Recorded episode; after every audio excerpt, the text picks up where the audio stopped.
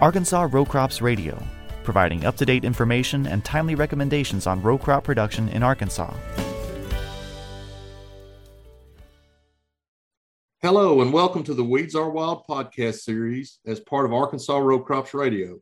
This is Tom Barber, Extension Weed Scientist with the University of Arkansas System Division of Agriculture.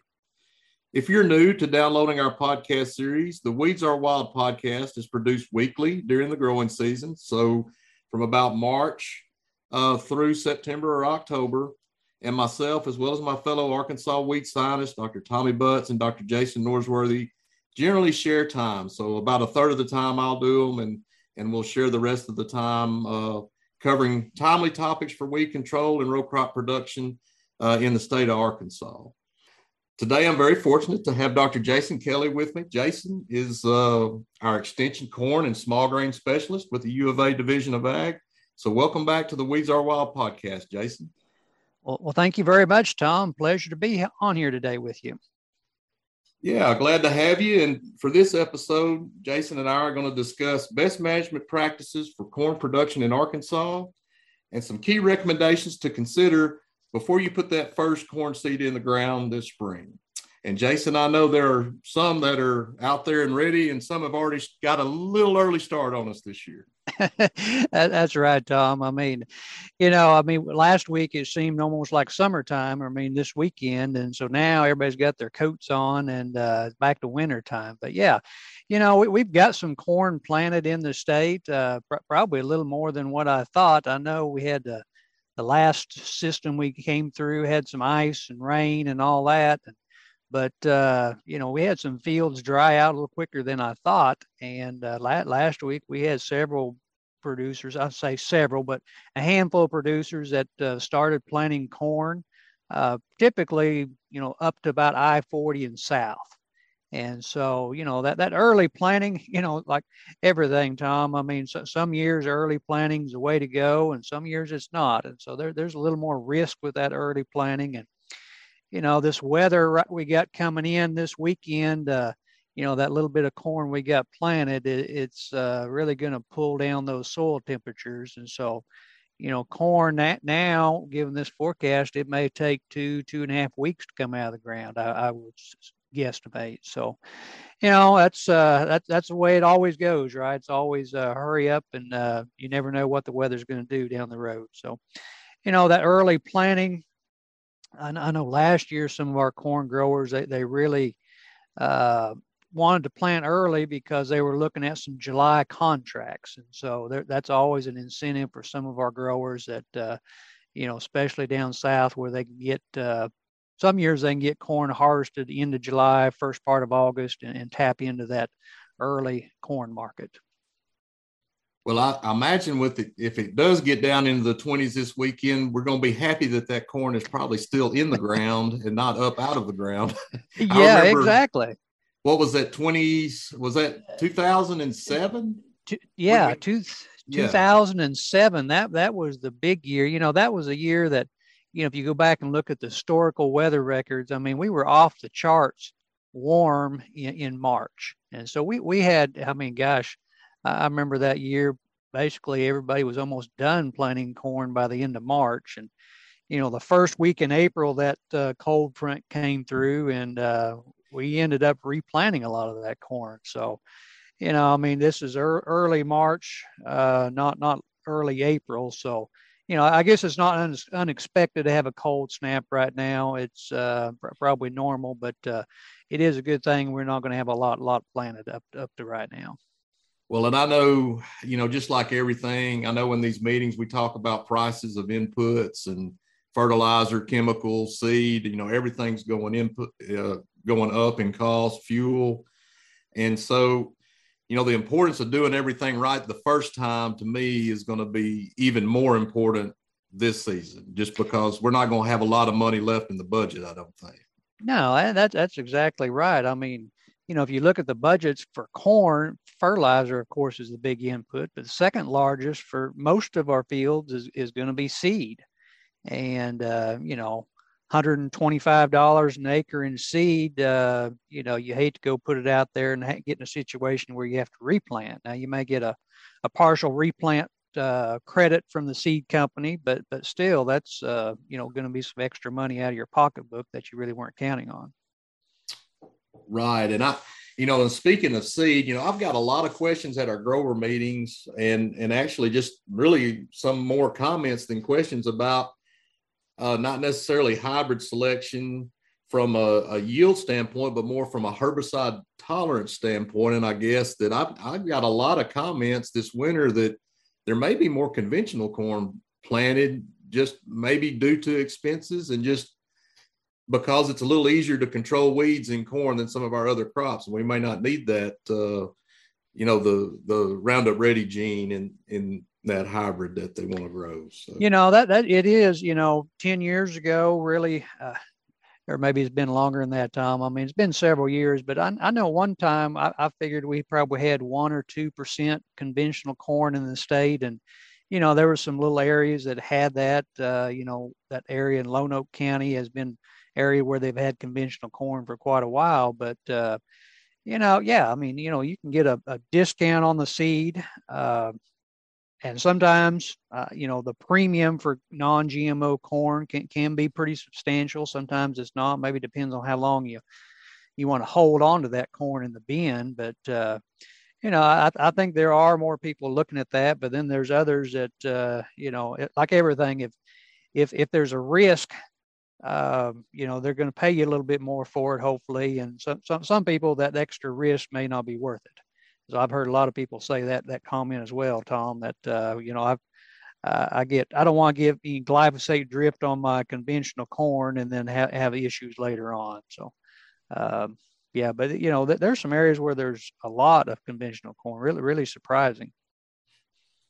Yeah, and I think you know again with a year with glyphosate being so expensive, I mean I think that gets them to think, well, why do I even need it in my system if I you know if I if I'm not going to use it in corn this year because corn is one of those crops that you know we have some herbicides available. Hopefully, atrazine is not going to be on a nationwide shortage this year. If it is, it'll get really really interesting uh, in in our corn weed control uh, programs, but you know, yes, we can develop a good weed control program without glyphosate. Now, does glyphosate bring a lot to the table for weed control? Yes, it still does, in my opinion, in corn. I mean, especially when we talk about grasses and some of our, you know, weird weeds, not necessarily pigweed, but I mean, glyphosate or Roundup does add control to our other programs in the in the corn weed management system. So it still does have a value there. Can we get by without using it? Yes, we can. We just got to probably be a little more timely. And we for sure need to have a good supply of atrazine on hand, I'd say, if if we're not going to uh, go the glyphosate route. And, you know, atrazine is one of those, Jason, I am hearing that is kind of short as far as a standalone product, uh, Atrex or, you know, whatever uh, generic formulation of atrazine that, that uh, may be applied to, to our corn. But you know, in the premixes, it seems like there's still an availability. So, like the Bicep 2 Magnums, the Harness Extra, various premixes with atrazine seem to be available. So, I think, you know, if it does become short as a single product, I think we're more likely to get it in a in a premix. So, yeah, yeah. And, and kind of like what you mentioned, Tom. I mean, I've heard some producers that, uh, you know, back in January last fall, they had their crop mix plans. You know, I'm going to have a third soybeans, 50% rice, and some corn in there. And, you know, one of them here a while back said, well, you know, the, the corn, like you say, I can manage my weeds pretty easily without Roundup if I couldn't get it. And, uh, you know, they, they had concerns about uh, availability of some of the products for soybeans. And, you know, at that point in time, he says, I'm going to switch some acres that were intended to go to soybeans to corn just because I feel like I've got the inputs to control my weeds. Right. No, I, that's exactly right, and I think I think we do. I think we'll be all right. There's a lot of alternatives in corn, a lot of different ways we can uh, manage those weeds, uh, especially in Arkansas in our corn crop. Yeah. So um, when we think about getting that planter ready to go, what is there anything that that we really need to get out there, Jason, talking about uh, best management practices before we put that seed in the ground? I mean, is there any final things growers should be thinking about? Yeah, I mean, I think so. You know, corn, so much everything is driven by stand. And so you know if we get a 90% stand or 85% stand we're, we're, we're probably going to have some yield loss there. So you know to me the big big thing is don't take the planter out there until the, the soil conditions are right. So don't push it because it's a little bit wet wanting to get it in you know maybe wait a little bit there. But you know as far as the planters you know these planters are so much uh, so many computer controls now, right? right. It's not uh, they're more complicated than uh, than my, my some of these computer programs we try to run. But you know, I, I think there's really still no substitute for getting off the tractor, uh, getting out there, digging around the seed seed furrow, and figuring out what you got. And so, you know, you'd be surprised how many calls I get you know, the day after somebody planted their first field or the week after their, their first field emerged. And uh, somebody will say, well, what, what do I do with a population of 60,000? you know, 60,000, you know, that that's something that, uh, you know, so, somewhere along the line, we got things mixed up. Either Left the soybean plate in there. So. Yeah, it, we've had that happen. uh, you know, you know, maybe some of the older planters where you got the, you know, high, low range gears, maybe you got off one there. Uh, for whatever reason, I mean, we, we end up with some that's extremely high populations or extremely low populations. So, you know, to me, there's there's really no substitute for getting out there and, and looking. So, you know, if we're on 30 inch rows, uh, planting a, a normal 34,000 seeds, you know, that, that's a seed every six inches. On 38 inch rows at 34,000, that's a seed about every five inches. So, you know, that's just kind of a ballpark, figure out where you're at. But, uh, you know, the, the depth, uh, you know, we hear a lot of uh, advertisements or talk about, well, you know, two inches deep is really where we need to be. Uh, you know, we've had some planting three inches deep, and I think three inches deep early like this, especially on heavy clay ground, that, that's probably asking for trouble. So, two inch depth is probably where we need to be at. Uh, the down pressure, the closing wheels, you know, there's lots of moving parts there that uh, we want to get that corn the best opportunity to get out of the ground at the same same day. Uh, absolutely, and you know, and I, of course, when we talk about getting ready to plan and having that field ready, I, I always, especially with corn, immediately think about weeds and what weeds are out there, and and the number one or what is quickly becoming our number one weed, especially at planting, is going to be ryegrass in the state. And we've just seen a tremendous increase in fields uh, infested with the glyphosate resistant Italian ryegrass. You know, a lot of this is coming out of ditches and, and edges of the road, edges of the field, and moving out into the field. Uh, but still, even though it may be scattered, you know, if we plan into that, we're going to probably sacrifice some yield right off the bat. Uh, Jason, looking at some of the uh, data from Mississippi State and Dr. Jason Bond over there, and then we're after this season, hopefully have some of our own data to, to look at that. But ryegrass is becoming a big issue for us in all crops, especially the crops we're trying to plant early, which corn is going to be one of those. And yeah, so, you, know, Tom, I, as a former weed scientist, I, I would say that uh, ryegrass is ought to be our number one weed concern in corn.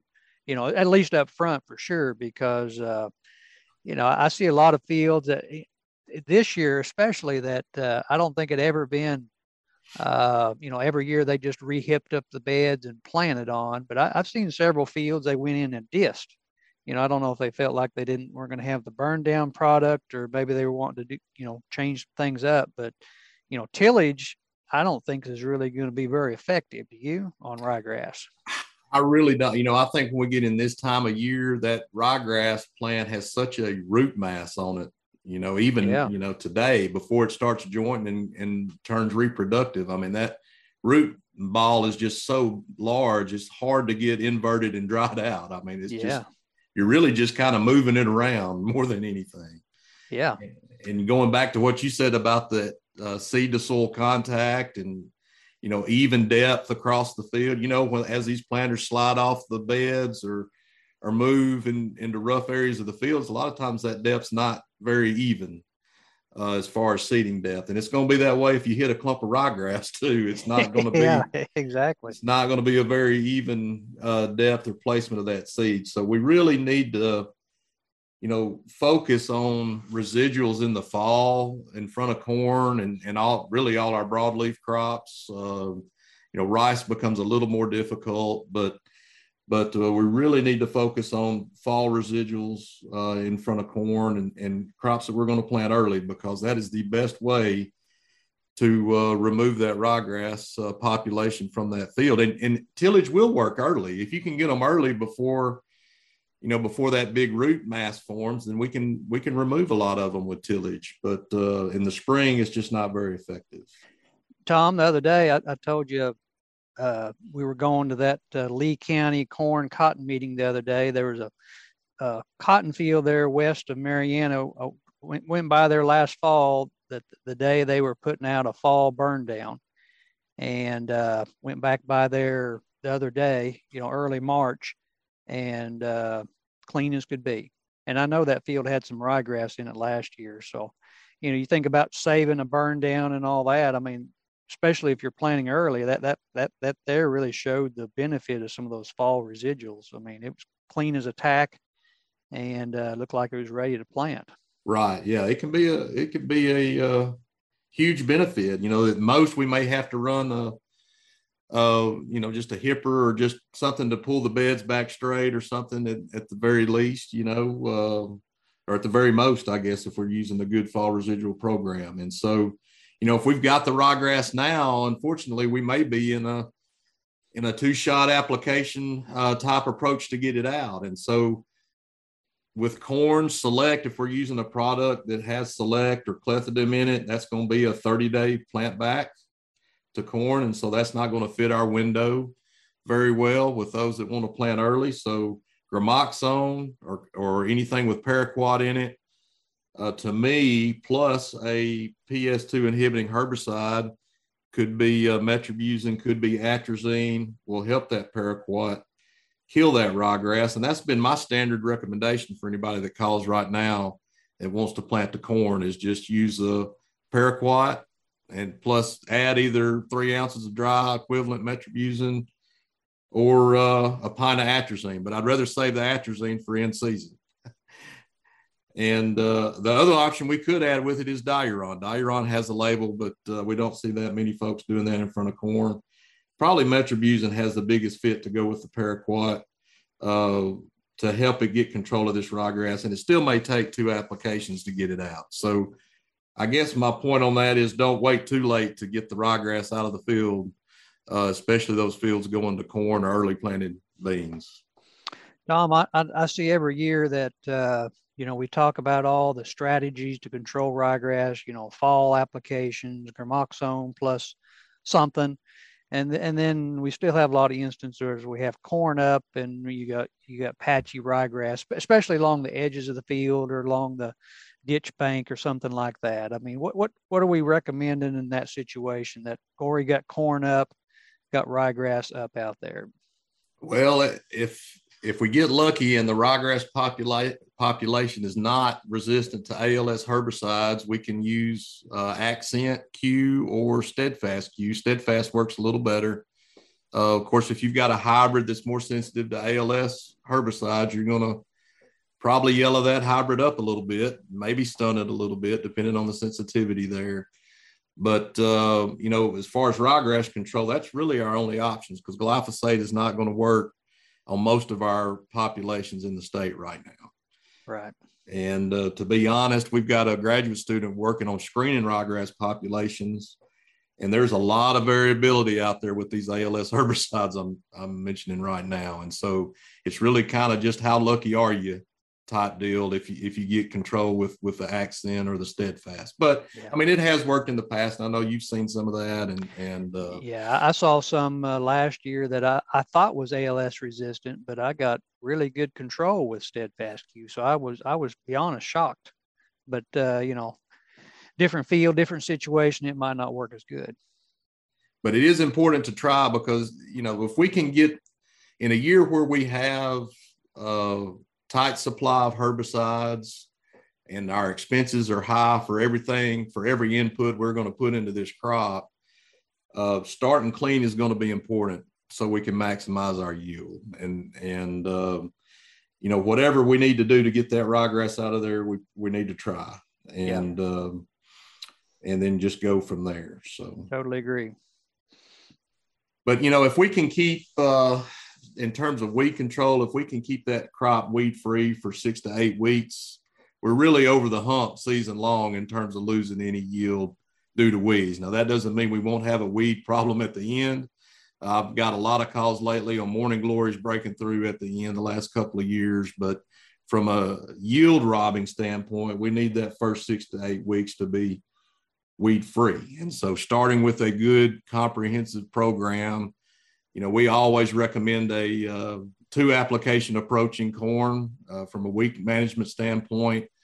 And there's a lot of different ways we can uh, or a lot of different herbicides we can add to this mix but in the past it, it has been as simple as uh, putting out a something like a dual two magnum or an S-metolachlor out at uh, out at planting and then coming back with our post emergence mix of uh, something like Halex GT plus atrazine or Capreno plus atrazine and Roundup. I mean, it can, you know, that's probably the two most common programs in, in Arkansas right there, either Halex GT or Capreno plus atrazine.